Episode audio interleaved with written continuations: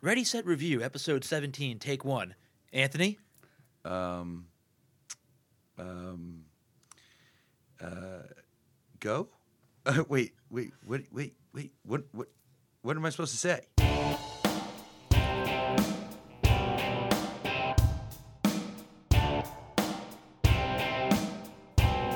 And welcome back to Ready, Set, Review, everybody. See, so I went on record. I gave Anthony a shot. I even gave him the intro. One, two, three, go. And he still couldn't get the intro down. Uh, one day, one day I'm going to be able to get it. One day. We tried. I Uh, tried very hard. No, welcome to Ready Set Review, your premier podcast for movies, music, comics, and culture. Uh, I'm Anthony, And I'm Matt. And today we are recording from a shared universe podcast studio. Uh, and here in the studio, we have Monster Bunny, our intern today. I love how she has a nickname. Hi. Uh, way to go! Good, good, uh, good addition there. All right, anyway, so no, seriously, happy to have uh, Monster Bunny as a part of the podcast and, and getting a chance to actually have some things up on the big board, so that when we go off on tangents, we can actually keep ourselves in line a little bit. Man, and we make need this every day. Yeah, I know, man. I wish we could have it for every single podcast that we do. We always need an intern. So actually, get your applications in. We're gonna take applications oh for my God. interns. Yes. Yes. uh, for the future. I'm so down. um, no, we've got a good show for you today. There's um, some really cool things that we're going to be talking about, and uh, some um, uh, some evolution that we think is happening inside the, the the movie business right now, which we are excited about. So, uh, you know, let's kind of jump right into it. the The first thing that we wanted to talk about today um, is, of course, keeping it on target with our podcast. Uh, not only movies and comics, but comic book movies. So, we wanted to talk about uh, the rumors surrounding Joker and Harley Quinn. Well, yeah. So some of these things are still rumors. I think. Excuse me. some of them are fact. That's how I feel about the Joker movie. Um, Your premiere podcast for movies, music, comics, and culture. so, so, the, so for a while now, there's been rumors swirling around about what was going to happen. What was the fate of Suicide Squad Right, Two? right. Um, because it, it Suicide Squad One was awful, did not really do well at the box office. No. Justice League bombing didn't really Right. help things, and this sort of reimagining of the universe. And then James Gunn getting fired and then hired to do Suicide Squad 2, but it wasn't confirmed. So what's all happening? Meanwhile, you've got the Birds of Prey movie that they were talking about, a Right. Joker and Harley Quinn movie, Right. plus a different Joker origin movie with Joaquin Phoenix. It was all just a river of shit. Yeah, and, and- now we're starting to get some real information about what's actually happening. Nobody really knew what was going on. You know, we've we've uh, talked about how there's going to be a kind of a soft reboot that's going to be happening inside the DC universe. Oh, it's happening. Well, it's, it's a 100% happening. I mean, we can see it right in front of our eyes. And one of the things that I think is going to be really cool is I, I hope that they're getting away from sort of the big two. I hope they're getting away from Batman and Superman. You know, they, they, they- there's been rumors that there's talk of a of a cameo appearance of Superman in the Shazam movie, but I really think that from now on they're going to get away from uh, those two characters. They need to. really- We've had enough of them. Oh, 100%. and and you need to get you need to get uh, you, you need to have the palate cleanser, right? And bringing in Shazam, Shazam is like a more interesting Superman. He's Yeah. in, like you can just bring him into the Justice League, and who cares? You don't need Superman. Just bring in Shazam. Exactly. You know. And so to keep with this sort of reboot, the official news came out the other day that we are absolutely thrilled about the Yeah. Joker and Harley Quinn movie that was going to feature Jared Leto and uh, Margot Robbie uh, has been permanently shelved, Oh, and yeah. we could not be more excited about this because that was a Yeah. movie nobody was asking for, nobody fucking wanted it. It was just the typical uh, uh, DC WB way of just throw a Joker, Batman, Harley Quinn character at it and hope that it sticks. And hopefully they're finally learning their lessons because that movie would have sucked. Right. And so what they should have done was instead of doing a Suicide Squad movie, right? They should have done just the Joker Harley Quinn movie right from the get-go. Yeah, exactly. Like those were the best scenes in all of Suicide Squad, right? And and with especially the scenes with Batman in them, Yeah. you know, they were, you you really got a chance to, you know, kind of see the characters and see them in a different light. And Margot Robbie did a, such a great job as Harley Quinn, and I'm really excited to see her in the new Birds of Prey movie. But like they should have just gone with that, right? Instead Yeah. of trying to ham fist this Suicide Squad movie. Now, what I am excited for is James Gunn. James Gunn Yeah. being at the helm of the new Suicide Squad movie, and they're talking about how now uh, Margot Robbie is going to be in that movie as well. Yeah, yeah, it actually, and that was another rumor that was that came out last week too. So it was originally they were originally saying that she was not going to be in Suicide Suicide Squad two because she was doing Birds of Prey, and we were all like, okay, like that's fine. You don't need to have her in Suicide Squad. There's hundreds of other characters they could put in her spot. And then James Gunn came out and was like, nope, definitely going to be in the movie. So you know, I'm honestly not sure how I feel about that because it seems like they're building a new thing with Birds of Prey, which let's be clear, I'm a little worried about that movie too. But they're also I, I can't just I can't help but shake this feeling that they're just keeping Harley Quinn in Suicide Squad 2 because they knew she was the best part of the first movie. Yeah, And they're worried 100%. about the second one tanking, even though I have complete faith in James Gunn to make this movie good. You know, but it's, I mean, when you have a great actress like Margot Robbie and she's really honed into a part, right? Like, you really need to build off of it, right? Very much the way that Marvel did off of uh, uh, Robert Downey Jr. being Tony Stark. Yeah. Right? Where they, they, they put him in, he was in the extra scene in Incredible Hulk, right? And then all of a sudden, really, it was, it was, it, Tony Stark that kind of was the glue that brought the entire Marvel universe together, which is why Robert Downey Jr. has been in so many movies as Tony Stark. and I totally agree with you. I think that's the way they're they're moving. I think that's their strategy here. But at the same time, do you really want Harley Quinn to be the glue of the DC universe? Well, I- that's know- some real crazy glue, man. That's some crazy glue, dude. Brutus. uh, I like it. I you know I don't I don't think it's a bad thing. I think that if you can latch on and I mean like literally before the movie came out, Harley Quinn or, and Margot Robbie as Harley Quinn was like the most bought uh, Halloween costume. Oh, yeah, for, like, two years. Yeah, for women, right? And that and that was the, the before it even came come out, right? Exactly. And so like I, I think that it's it's a character that a lot of people can uh identify with which is like weird Wait, let's talk about which that is because- weird, no, because right? when that Because that's like a true story though like Dude. people identify with the harley quinn character and people talk about like the harley quinn oh i want to have a romance like harley quinn and joker No, come right on. and it's Oh, like so terrible So bad. like, it's like what? That's like saying I want to have a romance like Chris Brown, right? Like, just want that Chris Brown romance in my life. Dude, I rem- I was dying. The, the the best internet content for like six months was all of the people shitting all over the people that were like, I want to love like Joker and Harley Quinns and all these like people that you know normal people and then like psychologists too were like, um, you, you don't. This is an abusive relationship. Like you don't It's want like, a romance um, no, like this. you really don't want this romance. You really and that, don't. And is it is it just is it is it like irony that that whole thing happened at the cusp of like the Instagram thought culture that we're in right now? Like they all want the romance like Harley Quinn. They're all posting men are trash, and it's and like. let's and let's let's be clear. We uh, we fully support the Instagram thought movement. You know. well, not financially. I will not give them money. Let's Well, be clear. come on, you got to that. get your fit tee. Come on, you got Oh, to get your God. Fashion Nova outfits. no, um, yeah, I think it's so. I think it's I think it's going to be cool. I think that uh, with the Joker and Harley Quinn, I think there's enough substance there, right, where you can do little cameos, right, where you can have a cameo with Batman. Which I think I think that if they release a Joker Harley Quinn movie, or uh, you know, obviously they're going to release the Birds of Prey movie, you have the new actor who's going to be Batman and have him do cameos in those movies before the big Batman movie comes out because it's not coming out until 2021 and it's a way to build momentum into that Batman movie. It, I don't disagree with you, but I feel like I'm going to get really angry if I see Batman in fucking Suicide Squad 2 and Birds of Prey. Like we were just saying, th- enough Yeah. fucking Batman for Yeah, one minute. You'll have you'll have Just one, enough. You'll have one actor, right, who's like not even in a Batman movie and he'll be in more Batman movies than Michael Keaton, you know?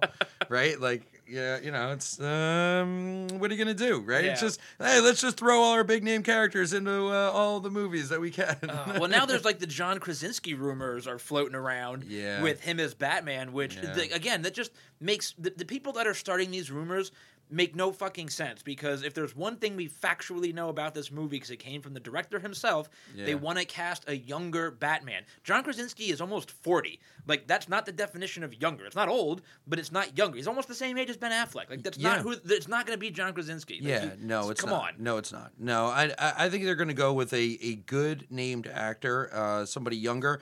I wouldn't be surprised, and I, I don't know if we brought this up in the last episode when we were talking about uh, possible characters to be Batman. Um, but something that you and I have talked about, Matt, is uh, Jake Gyllenhaal. Right, and like Jake Gyllenhaal is a little bit older, right? Yeah. And- but I think that he could do the job really well, where he could play equally a good Bruce Wayne and a good Batman as well. And I think that you know he could play a little bit younger than Ben Affleck. Again, he may still be too old. Yeah. But then again, it's like you can't get a big name actor. There just really are no like younger big name actors right now. Like nobody in their twenties or anything like that. Yeah, there really isn't, and I I think that Jake Gyllenhaal can play just about any part you throw his way. He's an extremely versatile actor. But you know, we talked a lot about the casting rumors a couple weeks ago. I really think they're gonna just shoot for the moon and cast a nobody. Yeah, yeah. I mean, they they've come out and they've said that they want a main actor, they want a big name actor to be Batman. But um, again, I think they're gonna change their minds. oh, I think they're gonna change their minds. You want to know why? Because they're gonna do Batman Beyond. It's gonna happen. Shut the fuck up! it's happening. God fucking damn it! You're so incorrect when about this. Batman Beyond, when it is announced that it is a Batman Beyond movie, I am going to dance a jig on this show, and I am going to tell you how right I was. God. Dancing in my glory of a billion dollar idea. You're welcome, WB. You're welcome. All right, let's make let's make a bet. If it is Oh, long-term bets. Beyond, Here we go. If it is Batman Beyond, Here we go. what do I have to give you? Okay, so if it is Batman Beyond, I want you to have to wear a sign outside of the Jay and Silent Bob secret stash saying that I'm a fanboy and I know nothing about movies. you have to we're going to make you a cardboard sign saying that you are a fanboy. That's great. We're gonna we're gonna clear that one with Zapsic, but I like that idea. Uh, Um, if I win, let me phrase that. When I win, because this movie will not be Batman fucking Beyond. Uh, telling you, man. I want I want a video like you made when you were jobber of the week in the fantasy football league up on YouTube. I want a video, the contents of which I will determine at a later date. But I want another video praising my genius from you on YouTube for the world to see. Yeah, for you guys, for the true viewers out there, uh, we are in a fantasy football league, and this year, as punishment for me losing one of the uh, the the games that I lost, I had to write essentially a promo video, uh, uh, just complimenting and uh, putting over one of the other uh, uh, guys in the league, talking about how great he was, how smart all of his trades are. So essentially, that's exactly what Matt wants me to do. Just talk about. I mean, Matt tries to, uh, you know, validate himself as much as he can on this show. Damn right. So now it'll be somebody else trying to validate him. And to be fair, I won't make you wear the dildo hat. oh, you- no dildo hat, huh? You will be wearing good. something else. I don't. I don't know what. Like, like if I could find like a, if, if I could get like one of those, um, Um, like the, you know, like the the face mask, like the act, like the Nixon mask, you know, like that, like like a Ben Affleck mask. A Ben like- Affleck mask. yes. Oh man, wow, and you have to- that'd be great. No, wait, even better. You'd have to you have to do the whole thing, like the whole video as Christian Bale from from the, the Dark Knight trilogy and the real deep growly voice like, "Ugh, I've lost this bet. Do I have to wear a Batman mask? Yes. Yeah, of course. Okay. Yes. Obviously. so you heard it here first. When Anthony Yeah. loses this bet, I am getting a video. So long, long term, my glory. long term bet, true reviewers. we're, we're, we're, uh, we're Oh man. we'll see, we'll see. Oh man, I can't wait to win this bet. So what's next on the list here? Captain Marvel is coming out uh, next Yeah. two weeks in two weeks, March Yep. eighth or March seventh, whatever it is. Yep. Um, Which is exciting, right? yeah, Like, we're, we are super hyped. For we're, this we're really in that countdown now to April, right? With with so many things coming out in April. Um, you know, I mean, we, we've talked about this before, but I mean, you've got Game of Thrones, you've got WrestleMania, you've got Shazam, you've got um, uh, Avengers, Endgame, you've also got Pet Sematary, um, and a number of other movies that are all coming out in April, and it's just going to be really that like Yeah. home run of a month. You know, uh, baseball starts again, which Any of you baseball fans, let's go Yanks. Um, but uh, yeah, no, we've we've got a, a lot of things that are happening in April, and it feels like we're we're just we're beginning that countdown. Like the road to Endgame is here, right? Yeah, it really is. And uh, and the rumors now are that the uh, post credit scene in Captain Marvel is a direct setup to uh, to Avengers Endgame, which I mean we all could have really expected that coming. Um, just like Yeah. how the post credit scene, you know, Yeah. in in, uh, in Infinity War was a direct setup to to to Captain Marvel appearing in nice appearing in Endgame. So so we're really excited about that. But um, you know, the last week or so has been an interesting time for this movie because we have um I don't know Russian trolls, fanboys, g- general I mean- douchebaggery going on, and they are review bombing Captain Marvel, and nobody has seen the movie yet except for crit- some critics. Some critics, and all of the critics are coming out and saying that it's amazing. Yeah. that it's it's an incredibly fun movie. That um, the special effects are great. That it's a completely different movie than we've ever seen before. Yeah. We're getting a character that's way higher on the power scale Right. than previously done. I mean, even you've had Thor, right? But even Thor has been, you know, kind of like you haven't seen really like the total power of Thor really until uh, Exactly. the end of Infinity War when he came down with Stormbreaker, right? And you haven't really seen his full power until then. And this is, you know, uh, you know, we're, we're just gonna skirt the political topic here for a moment because the reason why all of these dickheads are bombing this movie uh, on Rotten Tomatoes and trying to lower the score are based solely on uh, Brie Larson, who plays Captain Marvel, her political views, her outspoken views, and like you know, whatever whether you agree or disagree with those views or not, we're not going to get into them here.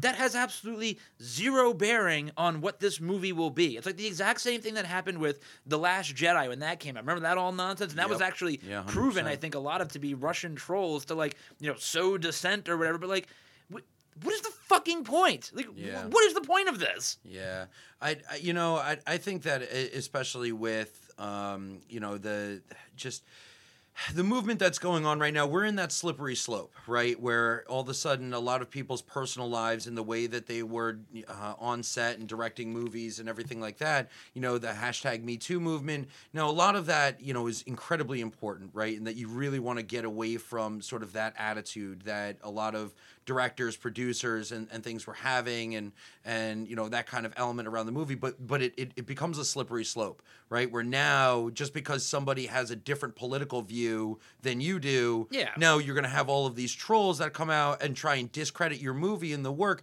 just because they don't agree with your political view, and that I just I can't get behind. Yeah, exactly. know? It's, it's absolutely ridiculous. Like it's you know it, it's it's one thing if you're a legitimately bad person doing bad things. You know, like a like a Harvey Weinstein, for example. Like that guy is Weinstein. Weinstein, whatever. like like it's it's been more or less proven that that guy is like a legitimate sexual predator. And man, you could have told me that ten years ago, and I would have been like, "You're absolutely right." Oh, yeah, that guy, 100%. that guy, just like uh, hearing rumors around the sets and just Yeah. how much of a giant d bag that guy Yeah. was. Like, But then know, you've got like, but then you've got guys like Morgan Freeman, for example, who was accused of, of making a come few, on. you know, sexually inappropriate comments to younger women on set. So a, he's just a dirty old man, okay, and Yeah. b, he there was no, nothing was ever taken to court, nothing was ever proven. There was no legitimate accusations or founded accusations about that. So, and then there were these people that were boycotting all Morgan Freeman movies, like. I'm not going to stop watching the movie Seven just because he, you know, made a pass at a young intern on a movie set. Yeah. Like that doesn't discredit him as a person or the art that he creates. Right. You know, like and and again, this is just Captain and Brie Larson hasn't even done anything. She's No. just speaking her mind about things, and people are just losing their shit over it for no Yeah, reason. and this is why we hate fanboys. and that's the thing, right? And you know, there there is a line to be drawn, right? Because somebody like Kevin Spacey, right, who did some, you know, really really terrible things, Yeah. and you know, uh, but again, like. I was such a big Kevin Spacey fan. Like I love all of the movies that he's done, right? Yeah. Like like him in K-Pax was amazing, right? Him in um Seven. uh, in Seven was amazing, right? Yeah. Like he's he's really even a, a American movie- Beauty, American like- Beauty was fantastic. Swimming swimming with the sharks, one of my favorite kind of sales movies that's out there. You know, and it, it- he just did. He was like a great actor, and he's been in so many good things. And like to have it be discredited, House of Cards as well. Like Yeah, to have so him like killed off because of like this whole thing, right? Like, and it just it kind of ruins the art because of the person. Now at the same time, there is water behind that, right? Like you, Yeah. there is some you know, he he you know did some really pretty fucked up shit. Yeah, but, no, totally. but like, And I think it's You one know, thing. I think it's one thing for uh, like the movie studios and the directors and the actors that work in Hollywood to come out and say we are not going to work with him anymore. I think that's totally fair because these are people that actually have to work with him. For people like you and me that are just fans of his work, I think it's you know do what you want to do. But I think it's ridiculous to say I'm never going to watch another Kevin Spacey movie again. Even things he put out 20 years ago that I love, like The Usual Suspects. To say that I'm never going to watch those movie movies again and call them bad movies now because he's done these things. I think that's a little silly. yeah, I you think know, like it's I a little silly. I think it's a little. I don't need. I don't need to work with them. Uh, no. you know, it's, you know, it's whatever. It's fine. Yeah. Do what you want. yeah, and you don't need to work with them, right? exactly. That, that's the thing, you know, and it's and it's a shame too because it's it's literally ripping a you know a talent away, but should it be ripped away? I, you know, I don't know. That's Yeah, I mean, I think for for a guy like Kevin Spacey, I think it's fair for people in the industry to be like, he doesn't deserve to work in the industry at least No. for an extended period of time. I think that's fair for a guy like. You know, Jeremy Piven, for example, he was Yeah. another one that had a couple of unfounded accusations come out against him, and people have been boycotting him.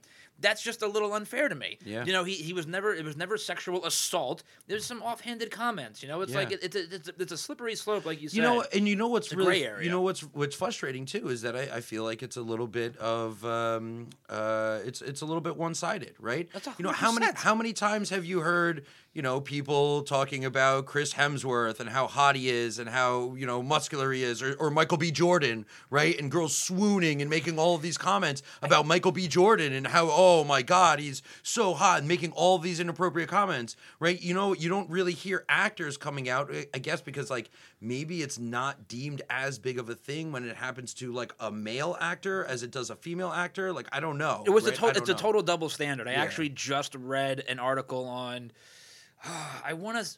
I want to say BuzzFeed. I don't know some garbage clickbait article about how the Girl Scouts have put a shirtless Jason Momoa on Great their, example. on their Great boxes example. of cookies, and 100%. sales have gone through the roof. skyrocketed. Now, if we like, absolutely skyrocketed. let's just again like it, it's so hard for for a, a straight two straight white males to sit here and say this And and, to not feel like this, a right, hypocrite. Right. but if the situation was reversed and let's just say the boy scouts sold cookies like the girl scouts Or do. popcorn. or popcorn whatever. And the boy scouts threw a scantily clad picture of I don't know Scarlett Johansson, Jennifer Lawrence Yeah. on their cookies and sales yeah. went through the roof. People would fucking shit. They would, it would lose never their be allowed. Mind. They would lose their minds. Yeah. They would lose their minds. Hashtag Me Too all over the place. But the fact of the matter is, is that this happened with the Girl Scouts, and it wasn't really. And nobody cares. And, everybody just laughs at it. Oh, Yeah. ha ha. Oh, ha, ha, Jason Momoa, he's oh, so sexy. Oh, Oh. oh, he's so hot. Oh, yeah. I mean, he is. Like, you got, you got to be fair. Give on. credit where credit is due. Yeah, Like, you I- know, come on. Da- daps where daps are due. Yeah, man, I, I take a shot in the face from Jason I'm not gonna lie. That's a little bit too much information. too far, too much. Put the bullet away. Put the bullet. Put the, put the bourbon away. uh, that's what happens when you have an early podcast. You start drinking uh, exactly. just drinking too early in the morning, man. But so yeah. So the point of all this is review bombing, which is happening to Captain Marvel, Yeah. is not cool. It happened to the Last Jedi. It happened to Black Panther, Yeah. and it's all like politically motivated or fanboy motivated. This is why we don't like fanboys. Yeah. Like, go fuck yourselves. Yeah. And and you know, if you don't want to go see the movie. Don't go fucking see the movie. Right. It's still gonna make seven hundred million dollars anyway, whether you review bomb it or not. So nice job. You know, and I think that the the reverse happened instead of the fanboys doing it. I think that the reverse happened where the critics were doing it with Alita, right? Where Oh, yeah. was- with Alita, it was all of the critics were coming out and saying all of this just garbage and just trying to nitpick all of these little things to try and discredit Alita because it is literally, in my opinion, the best. Uh, anime manga that's been put to live action and, and put to screen that's ever been done, right? And I mean, right now in the box office, right, just this week, um, uh, Alita has made you know almost forty million dollars in the box office, and um, and you know, I mean, that's you know, or no, I guess that's from the fifteenth. I think it's from the last week. Oh, yeah. yeah, from the last week. Okay, the- so the- so the total gross is around fifty million. Ooh, which is actually They're gonna lose some money on that one. Still losing some money, but again, that's the problem, right? Yeah. Because I think that a lot of the critics came out and started discrediting it. You know, I even read this. I read this um, uh, review from I think it was the the New York Post, and they were talking about uh, the the article was entitled "Do Androids Dream of uh, bigger breasts, right? Because when she gets her second bodysuit, when she gets her second on like like um, cyborg body, right? It's mo- a more adult body than the previous body, right? And so it's got bigger boobs, and they make kind of a joke about it in the movie, right? Because it's supposed to be tailored to her image of herself, right? Right. It- it's supposed to like react to the way that she sees herself as a person. Got it. Right? And so it's like, oh, why would she even want to have bigger breasts? Why she's in but like the whole point of the the movie is that like it's yeah, she's an android, but she's got a human brain. Right. Right. And and that she does have these feelings and these emotions and she does have that personality. Right. So it's she's not just an android. She doesn't just she's not like a Terminator. She's not just a robot. Yeah. Right. She has a personality. She has emotions. So yeah, right. Like you shouldn't shame a character for like the way that they're portraying her and for the way that she wants her body to be viewed. Right. That's in her opinion. That's like what she wants to do. Right. And there are people who are coming out and trying to say that like and shame this movie for putting her in that light. And I, you know, I think it's just nitpicking. Yeah, it totally You know? is. And this is why we always say, um, don't ever listen to critics because they all are idiots Yeah. and they and they mo- they mostly focus on the wrong parts of the movie that you should Yeah. focus on, especially when you're trying to go enjoy a movie that's based on a comic book or an anime or things like that. And they all they all have their own agendas that they're trying Yeah, to get into. so, exactly. yeah. So, like, yeah, fuck make your them. make your own opinions. You know, you, watch the trailer if you want to go see a movie. Go and see the movie. Right? You I'm know? seeing it tonight. What you're going to see Alita tonight? Yep, oh, you're can't gonna- wait. Yeah, you're going to like it. Very excited. I'm excited to hear what you think about it because I I enjoyed it. And uh, Monster Bunny, you thought it was pretty good too, right? It was. A little clumsy in places, but Yeah, I mean it wasn't the Overall greatest movie of all time, but I mean it was good, right? yes. I don't I don't think friend of the show Monster Bunny likes to talk. It's okay. This is great. Um, Keep asking your questions. we'll we'll we'll, uh, we'll get you to chime in here a little bit, I'm sure. so moving on from here, um, you know, getting a chance to talk about you know kind of editing and, and ways that uh, you know the kind of political spectrum or or ideas will affect movies. Um, there was a post that has come out uh, from uh, Sylvester Stallone talking about uh, Creed 2. And in Creed 2, there was supposed to be a fight scene between Ivan Drago and Rocky Balboa, right? Now, it was cut from the movie.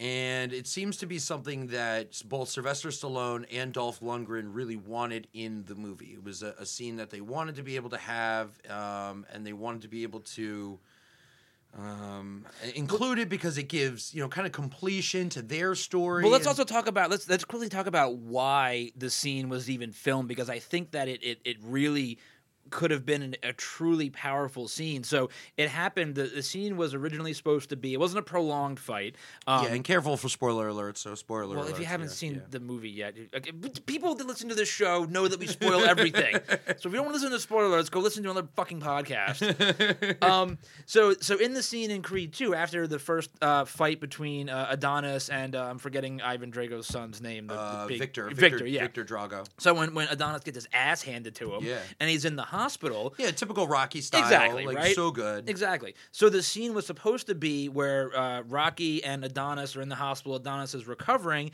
Ivan Drago and his son more or less come to the hospital to like gloat more or less. And of Right. course, it pisses Rocky off, and they get into like a little tussle in the lobby of the um, of the hotel. Right, and before hotel, that, hospital. well, yeah, but before that, it's it's uh, Adonis Creed. You know, he's gotten beat up and he's really upset at Rocky, right? And so he kicks Rocky out of the room. He doesn't Right. want him there. So Rocky, being you know kind of rejected and distraught, now comes downstairs and he sees both Victor Drago and Ivan Drago there, right? And they have this this fight scene, this you know altercation that both Ivan Drago and Rocky get into. I think it would have been a great throwback to the the to Yeah. Rocky Four. I think it would have been really, really like a, a powerful scene, kind of completing their story.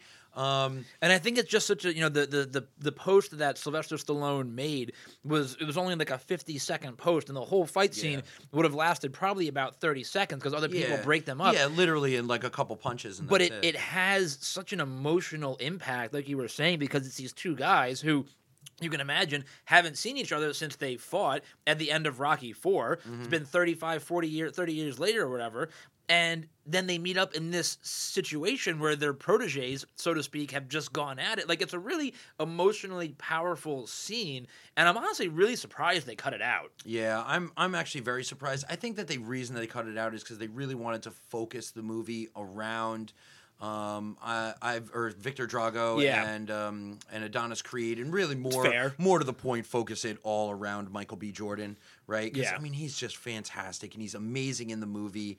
Like he he he gained a tremendous amount of muscle, like for the movie. He like, which is like a ridiculous thing to say, like that he got Yeah, bigger, big- for bigger. that, for that movie. Like that dude had muscles on top of muscles for that movie. and, Yeah. like he just really really dedicated himself, and and it shows. And the movie was great. It's such a great feel good movie to to go and see. Um, and I mean, do you really want to see two old guys fighting each other? I mean, I kind of do. Yeah, I kind of do. kind of do. Yeah, definitely. Especially those two old guys. Yeah, they you can still Point kick my ass. That's why. Oh The yeah. whole point of Expendables. That's Yeah. why the Expendables was so good. Yeah, and Expendables was amazing. Yeah, all three of them were. Yeah. Jing-a-lang. Jing-a-lang. Jing-a-lang. But you know, it's, it's another interesting thing. We we talked a little bit about this before. Is that you know sometimes you see movies that that they come out after they've been in theaters and they come out with the director's cut, blah blah blah, and more often than not, the director's cut is the exact same movie with like one minute of additional footage that contributes nothing to the movie. But every once in a while, you get movies that cut out things that legitimately make the movie like better. Pivotal scenes. And you know what? I can't. The best example I could think of. Have you ever seen the director's cut of the Daredevil movie with Ben Affleck? No. Oh, dude. Okay. no. So, so let me drop some knowledge on you here, real Okay. quick. So, I don't need to tell anybody that the Daredevil movie that came out in 2003 terrible. was a steaming pile of horseshit. It was Yeah. awful. It was one of the worst movies I've ever seen. Only wor- the only thing Ah, worse was probably Elektra. Uh, uh, bullseye. Yeah. Uh, uh, Bullseye. bullseye. yeah, like the, the fact that he had oh my god and that wait can we talk about that for a second because that was like before before comic book movies really embraced what it meant to be a comic book Yeah, movie and they and they they felt the need to be really deep seated in this sense of realism so they thought it wouldn't make sense to give bullseye a costume. So they instead like scratched a bullseye onto his fucking forehead. Like, like that's well, so much no, more believable. Well, in, in all fairness, he has that in the comic books too. No he doesn't he wears a Yeah. costume with a No, bullseye on it No, he has the scar of a bullseye. No, he it. doesn't. Yeah, yeah, he does. when did, when did he get that Uh, before Dark Avengers, I think in uh, when he was a part of the Thunderbolts. Oh, you're right. He did get that. in. Yeah. Okay, okay, Yeah, okay. So for the last ten years, he's had it. Yeah. For the first twenty years of his career, fuck you. Okay. Man. actually, actually, uh, yes, she did. Uh, he did have a scar in the shape of a bullseye. You're right. I Uh, forgot it was before Dark Avengers. In fact, that was actually one of the the, the coolest images Yeah. of Bullseye was with his bald head Yeah. and the scar in the shape of when I he's wearing he the, the. Hawkeye, The Hawkeye outfit. costume, yeah, yeah. the purple Hawkeye outfit. Anyway, so in this director's cut of Daredevil, um, he uh, there's a whole the, the legitimate like 35 minutes of additional footage Hmm. that has this whole subplot um, that focuses on Matt Murdock, not Daredevil, Matt Right, Murdock, Matt Murdock. um, defending a uh, a guy, a gang member who's been falsely accused. Right. Um, and the guy, the, for whatever reason, that that gang member was played by Coolio, who actually did a surprisingly good job. Um, but it's a whole 30 minutes of additional footage that has a beginning, middle, and end of this side story about Matt Murdock defending this person. And they also actually they also extend. Well, let me let me focus on this first. So the reason why that is good is because one of the things that makes Daredevil great, just in the same way that like the things that make Peter Parker great, uh, Spider Man, is that Right. The his his secret identity life, his life as Matt Murdock, Right. is just as important to his superhero persona as the superhero persona is. Right. And one of the reasons why, one of the many reasons why that movie was so bad is that there was like zero Matt Murdock time. There was no actual time as Matt Murdock. It was mostly him as Daredevil, just as Matt Murdock. Like, Yeah. you never really got to see him be a lawyer except for that one scene. Remember where he like heard the guy lying, you know? Oh, yeah. And it was like such a cheap scene. Yeah. But this whole thing is just Matt Murdock being Matt, like actually being a lawyer, and it's a Right. really dark. The director's cut is actually R rated. Um, Interesting, Yeah, it's a really dark uh, uh, part of the movie, and they actually do other things that you get in the director's cut. Are you get a much longer and really like brutal final fight scene with the Kingpin? Okay. Because remember how like fluffy that fight yeah, scene was? Yeah, it really was, and it had like the the giant water towers, Yeah. and he he broke it, which I I loved. Uh, Michael Clark Duncan as Oh, the yeah. Kingpin, I thought he did a great job, right? And he had that that body type, right, where Yeah. he was like really muscular, but still you know kind of heavy set at the same Yup. time, right? That it was perfect for the Kingpin, and I thought I thought he did a great job. So, so the Daredevil director's scene, cut is a perfect example of, of cutting things out of a movie to the to the, the, the detriment of the movie because Yeah. Daredevil was an awful movie. But if you watch the director's cut, it's actually like all the It makes it a problems from the yeah, it, it definitely Yeah. makes it a much better movie. The same with the um uh Superman two, the Richard yeah, Donner cut. Yeah, with the Richard Donner cut of Superman 2 was absolutely so much better than the, the cut that they came out with that was in the, the theatrical version. With his super um, and same powers. thing. Well, and same thing with Watchmen. You know, I've talked about that ultimate version that they have that's like three and a half hours long, where they edit in the Black Freighter into it, right? And they have all these uh, extra scenes and deleted scenes that was in that as well. yeah, it's a Um, much better version. Yeah, but you're telling me that they paid a big name like Coolio to be in the movie, and then they just cut him completely out of the movie. Well, okay, yes and no because how big of a name was Coolio in 2003? Didn't he sort of like Bigger than he is today. Well, that's also true. Yeah, I guess that's also true. yeah. yeah, yeah, no, yeah, yeah. He's, i- i- yeah. I'm, I'm, I'm telling you, man. Go. I don't, I don't, I don't know where you can watch it because I haven't watched it in years. I Probably actually, I actually used to I'm have sure. it on DD, on DVD. Um, but yeah, d- uh, Dare, Google Daredevil director's cut 2003 Yeah. movie, and it's like a legit like 30 minutes of new footage. Interesting. And yeah, and it's and another thing I hated about that, or that I didn't hate, but it made me so sad was that they um there was not enough uh, Joe Pantoliano as um as Ben Urich. Like he was so Yep. good in that Yeah, role, and they was. cut most of them out. You know, so it's like so yeah. So so we say all this to say that they're sometimes good to cut things out of movies, sometimes bad. You know, on the flip side, let's talk on the flip side real quick. Yeah. Amazing Spider-Man two. Yeah. If they had cut out that was like a two and a half hour long movie. Yeah. If they had cut out that whole subplot with his father and and all of that stuff that remember he was doing, like Yeah, that was like an hour of the movie. It would have been such a better movie. If they cut out and the whole thing with the rhino at the end, remember with uh See, I didn't care as much about that as everybody else did. What I Oh, hated, man. what I hated was the Green Goblin. Because the Green Goblin was just so thrown in there at the yeah, last just minute. literally just to kill Gwen just to kill Gwen Stacy. Yeah. Yeah. See, I didn't have a problem with the Rhino scene at the end because that was more or less just like a sort of generic superhero scene to show like Spider-Man's back being a hero after he had this great personal tragedy. The scene itself wasn't that good, Yeah. but what it represented was cool. The whole movie wasn't that good. Well, yeah, no, it really wasn't, but you know, it was. yeah, what are you gonna do? What are you gonna do, man?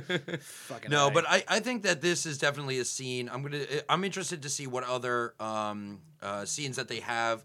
You know, for when the DVD comes out. Actually, and um, Monster Bunny, can you pull up when is the Creed Two DVD going to be coming out uh, in theater or in, in uh, on DVD? social media intern, go Yeah. When is it going to unlock your powers. be? Have a release date for it? Pre-order. It You says know? you can pre-order. Oh, March fifth. Release date March fifth. Oh, next week. Yeah, so that's pretty cool. Hey, so yeah, so great. So we'll get a chance to uh, to check out the the DVD and uh, see Nice. some of these uh, directors cut. Hopefully they'll have them on this DVD, which I can't imagine that they wouldn't. Yeah. Right. You know. Um, Yeah. So yeah, hopefully we'll see, some of the deleted scenes and it'll be uh, it'll be pretty cool. Yeah, absolutely. We're definitely Yeah. gonna uh, get that when it comes out. Hopefully, that there are some cool deleted scenes. Maybe we get the actual full scene of of the the fight in the uh, um, in in the in the in not a director's cut, but just like some of the bonus features in the DVD. Because I would really Right. the, the Instagram post was just obviously a, a rough take of the fight. I would love to see that fight actually happen. Yeah, I would too. Yeah. I would too. So um, yeah, moving on from here, you know, we wanted to talk about some uh, some really cool trailers that were coming out, and not only that, but we want to talk about a a, a sort of uh, transition that's happening right now in the film industry, right? So not only with um, uh, with theatrical releases, but also with uh, things like Netflix and, and Amazon and everything like that, things that are going direct to streaming and um, and things like that. And and it's it seems that there is a new genre that is really picking up a lot of momentum um, and being very successful. And it could be the next big genre for movies and both uh, direct to uh, streaming as well as um, theatrical releases. Yep. And that is the biopic. Uh, right? It's, it's biopic. No, it is not biopic. You're so stupid. You're so dumb. For the you longest- are literally the dumbest person. For the longest time, I thought I swore it was biopic. Like, It's not- it just sounds better. Like, doesn't it Does sound it better? though? Does it though? It makes you sound smart. It's a biopic. Monster Bunny, weigh in here. What do you think? What sounds better, biopic or biopic? Let's ask the internet. Oh, Okay. Oh, this ask- should be good. uh, ask the internet. How to pronounce? Yeah, thank you. no, I'm not disputing how it's pronounced. I'm just saying it would sound cooler if it was biopic. Uh, uh, Fuck you, I'm right. Yeah. Okay. So so it's the new biopic. So we're gonna go with that from now on.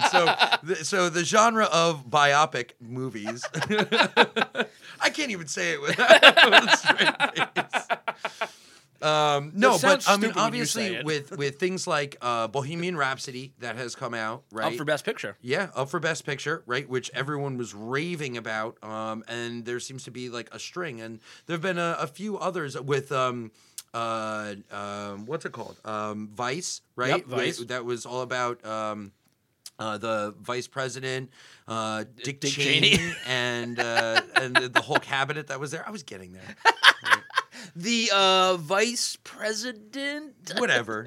the yeah, Dick Cheney being the vice president to George W. Bush and and did really really well. yeah, it was you a great know, movie. great movie, right? And there's been this sort of like uprise in in these sort of genre of movies. So we've got two that are going to be coming out uh, uh, this year, I believe. Yeah, very soon. Yeah, actually, very soon. Yeah, one. So so one of them is uh, the one that I'm really excited about because this movie has been Yes. This movie has been uh, circling the production. Whoa, music! Rogwad. This movie has been circling production for a number of years. It's actually based on a book um, by all four original members of Motley Crue. So I'm talking about Nikki Sixx, Vince Neil, Tommy Lee, and Mick Mars. So they wrote a book um, a number of years ago called The Dirt, and it's an autobiographical book, and it's one of the best band autobiographies I've ever read because. Yeah. Every other music, and I've read a lot. Every other, I'll just say this: every other music autobiography I've ever read has always been written by one guy. So it's always been one member of the band talking about the rest of the members of the band and their story. And then like sometimes you'll have, you know, multiple guys from the same band writing their own books. Yep. This book was written by all four of them into one book. So it's really unique to see the changing voice. I've read this book like a hundred times. Like it's Yep. so good.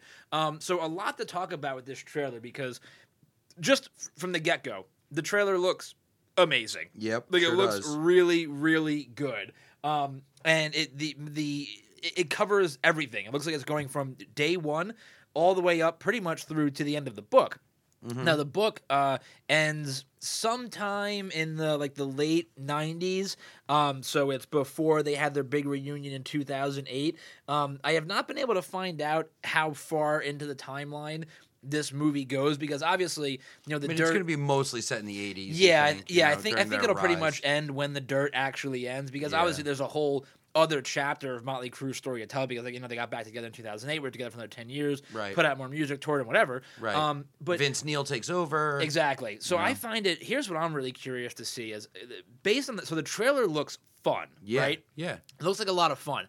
And it and the interesting thing about Motley Crue is that unlike most bands, all four of these guys have really unique and fucked up stories. Yep. You know, like when you when you look at other bands, like you know when you look at uh, like the Rolling Stones, for example, if you were to make a movie about the Rolling Stones, it would mostly be about Mick Jagger and Keith Richards because Right. none of the other guys in the band really did anything that like infamous. Nobody really Right. gave a shit. Right. Motley Crue, like Vince Neil, more or less killed a guy, the drummer from Hanoi Rocks, in a Yep. car accident because he was drunk driving. Yep. Uh, Nikki Sixx famously died from an overdose, Right. Uh, and had a second big overdose even right after that. Yep. The song "Kickstart My Heart." Kickstart My Heart. Yeah, 100%. Uh, Tommy Lee, I mean, f- fucking take your Yeah, pick. The the sex video, Yeah, the, the spousal abuse charge. That was, like, I mean, that was the first big sex video that Right? came out, right? Yeah. The first viral sex video. yeah, that came and out. and Mick Mars just a a career alcoholic with a degenerative bone disease. Like so, Yep. all four of these guys have really. You can make a movie out of each one of their stories. Right. So I guess it, it, what, what I'm what I'm trying to say is.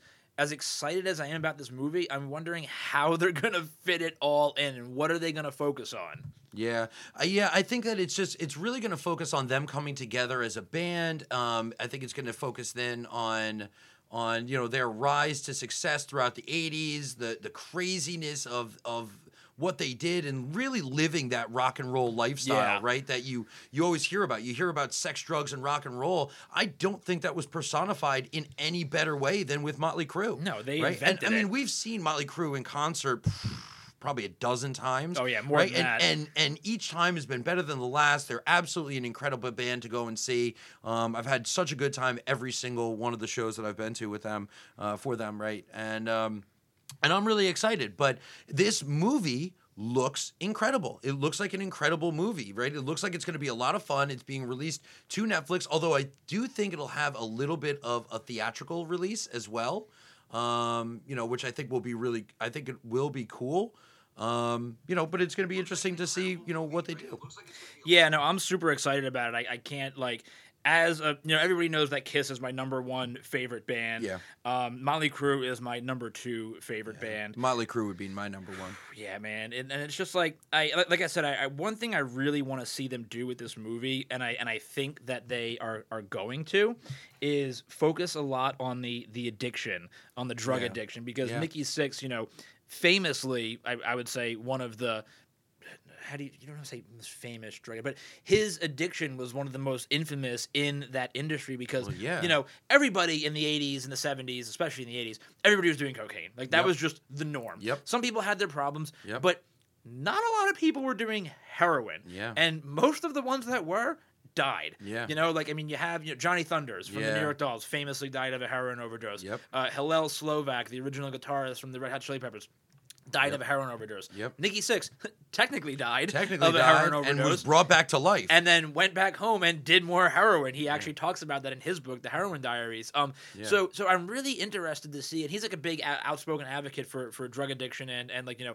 preventing it from now. So I'm really curious to see how you know how they cover this in the movie. Um, I think it's going to be a fun movie. I think it's going to be really dark. I think it's going to be very dark. Yeah. I think it's going to be a lot of fun. It's going to have some incredibly dark moments, and I think it's really going to be a tearjerker at moments too, because you realize like no matter if you're dealing with addiction to drugs or anything else that that people get addicted to, right? Like I, I think that everyone has experienced some semblance of it and can relate in some way, and it's such a dark thing to have to deal with, Yeah. right? And and I think that it's really going to relate.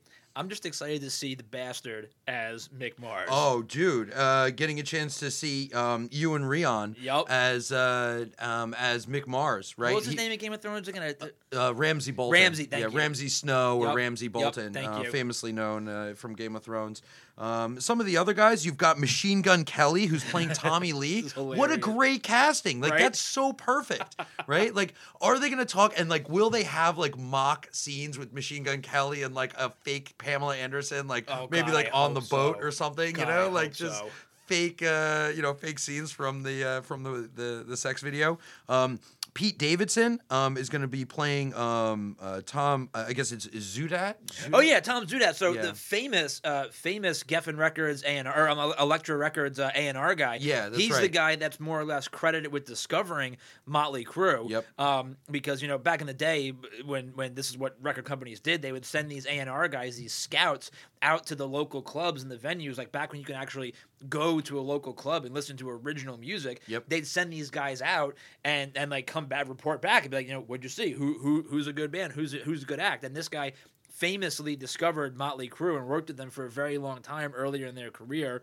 Um, and the guy, are you, do you have the casting list up? I want to see who's the guy playing Doc McGhee. So uh, Doc McGhee is David Costabile. Huh. I, I don't know who that is. Yeah. So Doc McGhee was their manager, um, who also famously managed Kiss for a long time.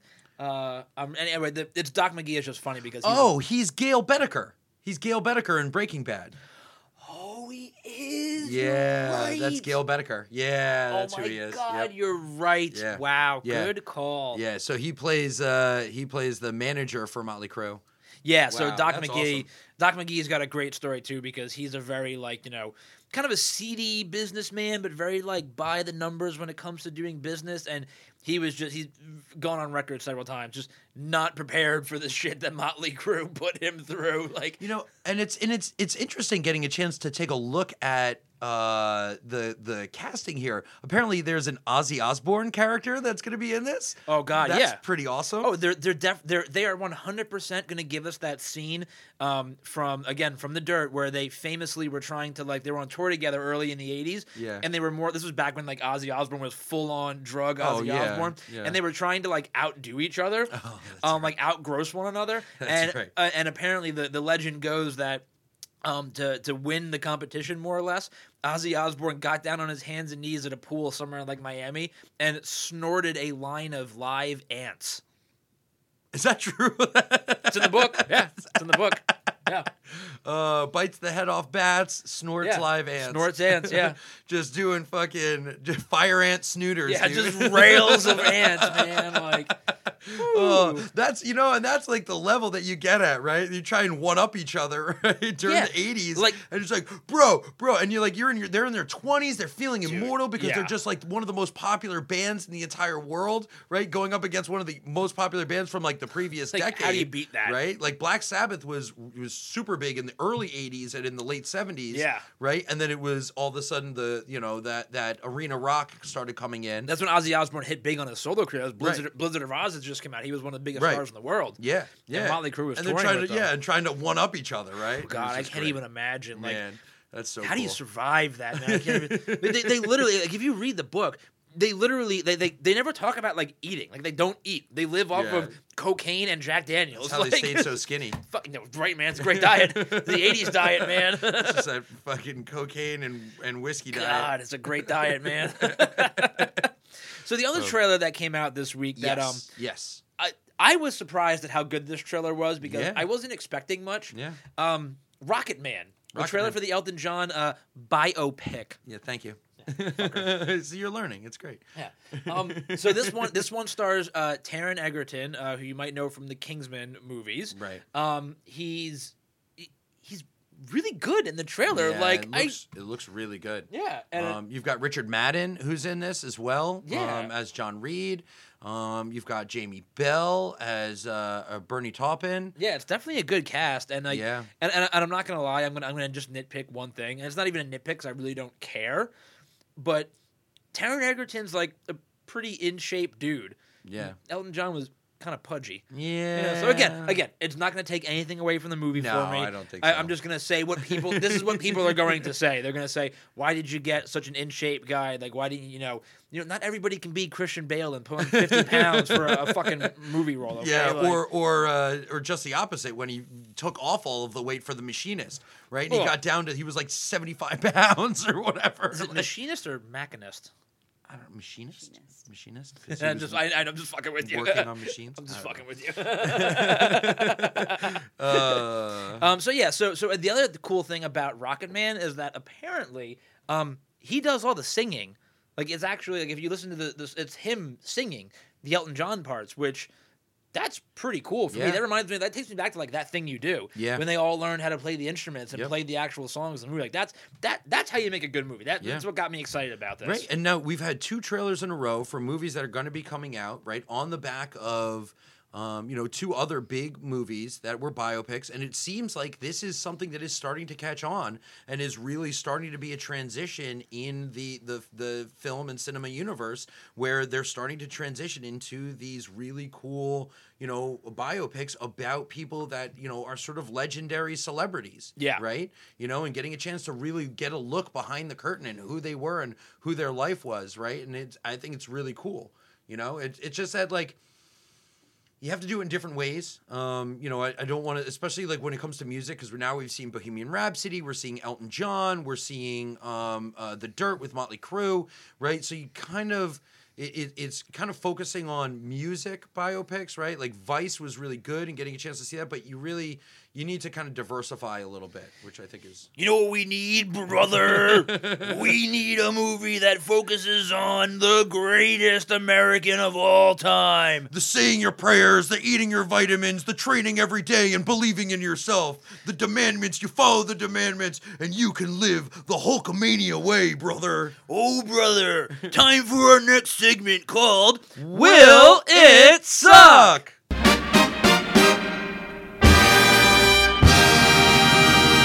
Okay, so on the, the Will It Suck segment this week, uh, it was announced that Chris Hemsworth is going to be playing Hulk Hogan in a Hulk Hogan biopic made for Netflix. Okay, Oh, yeah. a one of the smartest things that they've ever done. Okay, this this is is it really could be something that's awesome. What I think they will do wrong is if they try and make this a serious movie, right? Yeah. Bohemian Rhapsody, Vice, um, Dirt, and Rocket Man, they all look like very they're fun movies, but they all look like very serious movies. They have very serious topics. If this movie is not a comedy, right, and just absolutely tongue in cheek, it's going to be bad. right? Agreed. It's going to be really, really bad. But if they make this a joke, almost kind of like um, like Thor Ragnarok, but even more comedy, I think it'll be amazing. Right? No, totally. I, I think it could be absolutely hysterical. I, I think it could be, you know, a really, really like. But what, what, what are they going to talk about? Like, what parts of Hulk Hogan's life? Because essentially, you're talking about a career that has been influential since 1983. Yeah, decades. uh, going all the way through today, right? Like, I mean, Hulk Hogan comes out like, you know, I always hear about different events that go on and and where Hulk Hogan shows up. Um, and it's going to be, you know, it's it and, and when Hulk Hogan is there, people are like, he's like one of the most sought after celebrities that are there. They're like, oh my God, you know, there's Howard Stern is here and all these people are here. But did you see that Hulk Hogan is here? Like, you know, he's the one that everyone is like always surprised about and always like really looking forward to. Well, our, our social media intern has done good work here. She's pulled up for us um, some interesting information. They say that the, the movie is going to mainly focus on his rise and described as an origin story of the Hulkster and Hulkamania. So that brings up an interesting point because if we are, if it is going to be focused on that, right. who plays the Iron Sheik? Right, who plays the Iron Sheik? Right, I, I that that is definitely very very And interesting. and and Macho Man. right, and Macho Man, right? You know who could play Macho Man? Uh, are they going to have an Ultimate Warrior? Right. Well- who's going to play Andre the Giant? Right. Are they going to talk Yeah. about? Are they going to just focus on the wrestling? Are they going to focus on him in Rocky Three? Will we get to see Chris Oh, Thunderlips? as Thunderlips? God, I hope so. To all my love slaves Oh out my there, God, I hope so. Thunderlips is here. Well, I- I in the heard- flesh, baby. I heard that Rusev is already campaigning for Oh, the role of the Iron Sheik. Yeah, he's just trying to get a paycheck, dude. He's like, he's like, yeah, yeah. He's like, I'm ready to go right now. Just book me and pay me. Yeah, I'm good. I'm good. I'm good. Yeah. It's Rusev Day. Yeah. No, it's the Iron Sheik. Yeah. Try again. Yeah, Iron No. Sheik. Um, for those of you who are not wrestling fans, um, the Iron Sheik is um, he was an Iraqi um, from Tehran, Iran, um, and he was one of the the biggest bad guys in WWE in the late '70s and early '80s. And there was a wrestler by the name of Bob Backlund who was sort of like um, in the transition between what was the WWWF uh, the Worldwide Wrestling Federation, which was owned by Vince McMahon Sr., in the transition to then Vince McMahon Sr. selling the organization to Vince McMahon Jr., Vince McMahon Jr. taking it, calling it just the World Wrestling Federation. Um, uh, and and really taking it, making it mainstream, making it uh, you know um, instead of being a syndicated show, now it's available on cable. Doing the Rock and Wrestling Connection, bringing in celebrities and endorsing everything, and Yeah. really focusing on more of the entertainment. The Iron Sheik, or well, excuse me, Bob Backlund was the heavyweight champion in more of, of when it was considered more of sport than entertainment, right? And he was a, a very you know kind of straight laced, all all around you know good old boy American, right? Like you know very good what they called a shoot wrestler, right? Which he looked very very real, right? And so Iron Sheik defeated Bob Backlund and took the title away from him after a six year run as champion, right? And it was this incredible moment with Iron Sheik and Arnold Skaaland, who was Iron Sheik's manager, and he throws in the towel, right? Because uh, because Bob Backlund didn't want to quit when he's in the camel clutch. He's in the camel clutch and he doesn't want to quit. So Iron Sheik beats Bob Backlund, and then a month later, Hulk Hogan comes into WWF, beats the Iron Sheik on January 23rd, 1983, and That's f- impressive. that day is Hulkamania is born, right? And uh, in Madison Square Garden, and, and he beats him with an incredible, uh, and it's a, a short match, but it's an incredible match. And Yeah. Hulk Hogan uh, was on the rise. He had just quit the AWA um, because of problems that he had with Verne Gagne. He was in the Rocky Three movie, right, which had just come out in 1982, um, and then he, and then it was just like this huge rise to to just fame and stardom. And it was that was you know sort of the you know he becomes the the champion in 1983, and then by 1985 was when uh, the first WrestleMania happened right? And that's when they were riding with Mr. T and Hulk Hogan and everything else. Uh, but Iron Sheik, that big bad guy, who are they gonna who are they gonna have playing? Well, you- and you knows? got that, and you got Macho Man. You got you got to Yeah. have somebody play Andre the Giant. You gotta have Andre the Giant because Yeah. because Hulk Hogan body slamming Andre the Giant, the body slam heard round the world. I mean, that was like one of the biggest things that happened in all of professional wrestling um, in the '80s because Andre the Giant was like a legitimately big star at that point. He was he was arguably the biggest star in the 1970s, right? Oh, And, yeah. you know, and, and went everywhere. He was just the biggest attraction that would get booked everywhere and. I see what you did there. The biggest, The biggest. Yeah, That's right. That's right. You see what I did? That's right. bigly. Both bigly, both monetarily as well as uh, in real life. Um. So yeah. So I I think they could do a lot with this movie. I think that Chris Hemsworth has more than enough acting chops to pull this Yeah. off, especially if they go the comedic route, which I agree with you. I think they 100% should. Um, And uh, I love the fact that we were talking about this before. He's getting muscle shamed on the Yeah, internet. He he's getting muscle shamed on the internet because he's not big enough. well, because he's not taking steroids. and that's Like, so, well, and that's such a weird thing to say because Chris Hemsworth is jacked. He's jacked beyond belief. Yeah. But there's but Hulk Hogan was just I mean he was just massive. Yeah, You exactly. know, I mean the guy was like 360 pounds yeah, in the 80s. because Chris you know? Hemsworth is really lean. Yeah. and you know he's Hulk. cut. Yeah, He's exactly. cut, he's cut. Hulk Hogan never was. No, he's like a refrigerator. No, yeah, Yeah, yeah. That's but that's why it was believable that he could go toe to toe with a seven foot four, five hundred pound Andre the Giant. Yeah, You I know? just, uh, I just can't wait to see him drop the big leg on screen. It's gonna be great. Oh man, watching Chris Hemsworth drop the big leg is going to be one of like the best moments of my entire life. I think it'll be like just man, just so good. But um, yeah, I think this could be a really funny biopic. I think that if, especially if they bring in, they talk about some of the movies that he did in the '80s, right, or the early '90s. Oh my like- God! I hope we like see Mr. Chris Nanny Hemsworth, or- or uh, Suburban Commando, Suburban Yes. Commando as well. Please give know? me Chris Hemsworth as Hulk Hogan playing Suburban Commando. Yeah. Please give me that movie. But I think if they only focus on Hulk Hogan in the 80s, they are really leaving out a big part because when Hulk Hogan in 1996 became a bad guy, I mean, it was absolutely revolutionary and he really became a cultural icon again, right? Where all of a sudden he was on David Letterman or on Jay Leno, um, he was hanging out with Dennis Rodman. He became that edgy, cool, like like bad guy that everyone liked. And I think that if they leave that part out, that, that it's- missing a huge part of the You Hulk it's, Hogan it's story. gonna it's gonna be a three it's gonna be a trilogy of movies. So the be. NWO era will be the second uh, the second movie, and then the, the, the final movie of the trilogy will be the Hogan knows best era. Right, And just- Jennifer Lawrence will play like his smoke show daughter. Like, yeah, you know. and, and it'll just be just racism and, and, and banging Bubba Bubba the Love Sponge's wife, and you know, and just just just all. It'll be like the downward spiral that happens. the greatest trilogy the world has ever seen. Brother. brother, largest arms in the world, the 24 inch pythons. Which do you Uh. know why he said that? Is because Arnold Schwarzenegger's arms were 23 inches. I did not know that actually. That's So great. Arnold Schwarzenegger during his Mr. Universe days always talked about how his arms were 23 inches lo- wide. I did right? not know And that. so he was the 24 inch python. That's amazing. because he's so much bigger. That's amazing. the Oh largest God. arms in the world. man. And like it's man, it would be really cool. Like I just I th- if they make it a, if they make it a comedy, It has be to be. It has to be. Especially if they're serious. only focusing on the 80s. Yeah, it right? can't be serious. We have too many serious biopics. You gotta you gotta make them different genres, right? The way that they're doing comic book movies, and if they do it that way, I think it'll be good. If they try and make this a serious movie and try and get you to like have some kind of like I don't know emotional.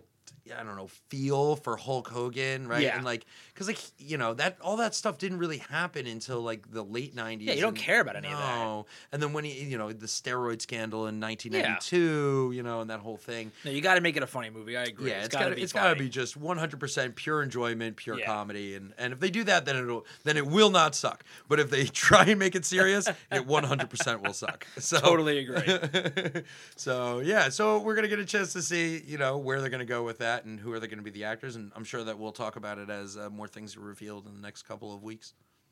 So as we get to the end of our show, as we normally do, we're going to talk Yep. to you about the box office and a little segment we like to call "Winner of the Week."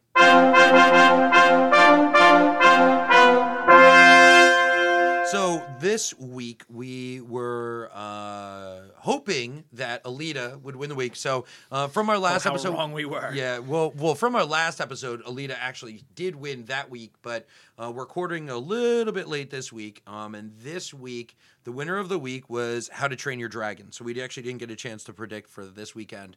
Um, Although we probably would have predicted that because that's your the I- last two movies were really huge. It's a I kids w- movie. I would have hoped for Alita to take it a second week in a row, but it just no, did not unfortunately. Yeah, you know those those uh, anime movies, right? And you bring them into live action, just don't really seem to do that well in the transition. And it's also really- office. it's no matter how good it is. And it's really hard to compete with with animated kids movies, especially the third one in a series where the last two have been good and successful. It's really hard to compete with those movies at the box office. especially when there are so many other movies that are coming out that have these huge tied together worlds and everything like that. Um, you know, and uh, you know we'll see. But um, Yeah.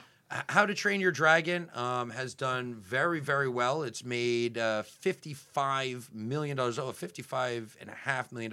Now, one week. granted, granted, it was shown on about 500 more screens than um, than uh, than Alita was. So it has a 500 additional screens than Alita. Um, but you know, at the same time, Alita still made 12 million dollars this week. But um, and I do think it's worth noting that Alita made more money than the Lego movie. right. Only by a couple million, but I think that's worth noting because this Lego movie has not been doing as well as everybody predicted. Right. Um, so I think it's worth noting that the Alita movie out outdid uh, Lego Lego Two this weekend as well. Right, and I think that you know um, something to, to talk about is you know the international box office, right, and Yeah. how well Alita has actually done overseas. Um, and it's it's it's really kind of you know faltered here in the United States, but in China um, and in other other markets, it's really really done well. So hopefully by the end of its run, um, it's actually going to get a chance to see. Um, it- it's actually going to get a chance to, to make profit and, and be a profitable movie. I don't know if it's gonna make profit. I think they might just break even. Yeah. Cost 170 million dollars to make. I don't know about that. yeah. You know, and that's the shame of it too, because there were some definite scenes that they could have cut out and probably saved, you know, twenty million dollars here Yeah. and there. You know, the I, I I really liked the rollerball scenes, uh, but the movie could have gone without them. They really didn't need it. Yeah, there. of course. Th- Um, th- that's the thing we've talked about before. It's like there's, you know, the, a lot of movies uh, take these, like Aquaman was an example of this, where they put in these big action scenes that are visually entertaining and really cool to watch, but really do nothing for the story, and then end up sort of taking away from the story at the end of the day. Yeah. Like the scene with Black Manta and Yeah. Aquaman, like Yeah. completely unnecessary for the story. Right. Really awesome scene, Right. but really made Black Manta an unlikable and useless character in the movie. Yeah. And then and then just completely forgettable. Yeah, and it, they wanted to be able to have it in for the idiosyncratic moments, right? Where Yeah. you, you, you tie it into the comic books. Yeah, they and just wanted to give fans this, Black Manta. Yeah, and you wanted to have fans kind of you know have that character that they love so much in the movie, but Right. at Except the he same was time. terrible in the movie. Yeah, it was just it was really terrible. But um, yeah, hopefully you know getting a chance to see this and and seeing the way that a lot of other movies have done well. I mean, even Aquaman, you know, they released it in China first. You know, we, we talked about that was one of the smartest things that they did was releasing it in China first. They made a huge boatload of money out in China first, and then they came here into the United States and made a huge boatload of Yeah. money as well. So this week, um, so it doesn't look like anything new is coming out Yeah. this week. So we're going to predict for the next weekend when Captain Marvel comes out, and if anybody has any doubt in their mind that No. Captain Marvel is going to take the weekend that it opens, you're not paying close enough attention. Yeah. Yeah. Captain Marvel is definitely going to take the weekend. It's going to be a great movie, and especially because it's going to have an after credit scene that's going to lead into uh, the end game. Yeah. Right? And uh, it's going to lead into the close of the Marvel Cinematic Universe that we have seen so far. And I think that there's going to be a lot of things that are going to get uh, pulled together and, and, and really kind of buttoned up. Um, yeah, and and we'll get a chance to see a character that is unlike a lot of the other heroes that we have seen before, right? Where you're really getting that super duper overly powered hero that has never been put to screen before. A hundred percent. We can't wait. We will be seeing it, and we will be giving you our full in-depth review the moment that it comes out, because we're definitely going to see it uh, opening weekend.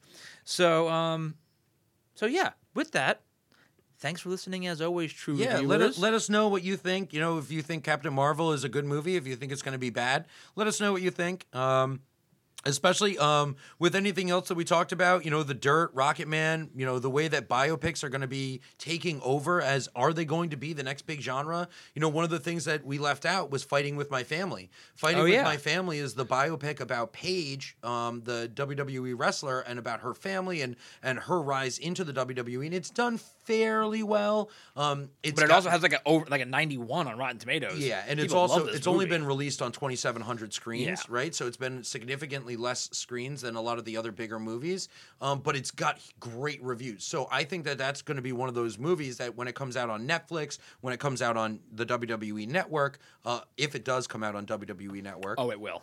Um, that it's going to be it, it's going to be awesome, and I, I think a lot of people are going to end up loving it. and- Yeah. and once they get a chance to see it, you Yeah. know, kind of for free. Definitely. Yeah. So remember, true reviewers, we're up on SoundCloud, we're up on Spotify. Go like our stuff, go subscribe, go listen, go follow our Instagram, and we will Yeah. see you next week, true reviewers. Stay tuned, true reviewers.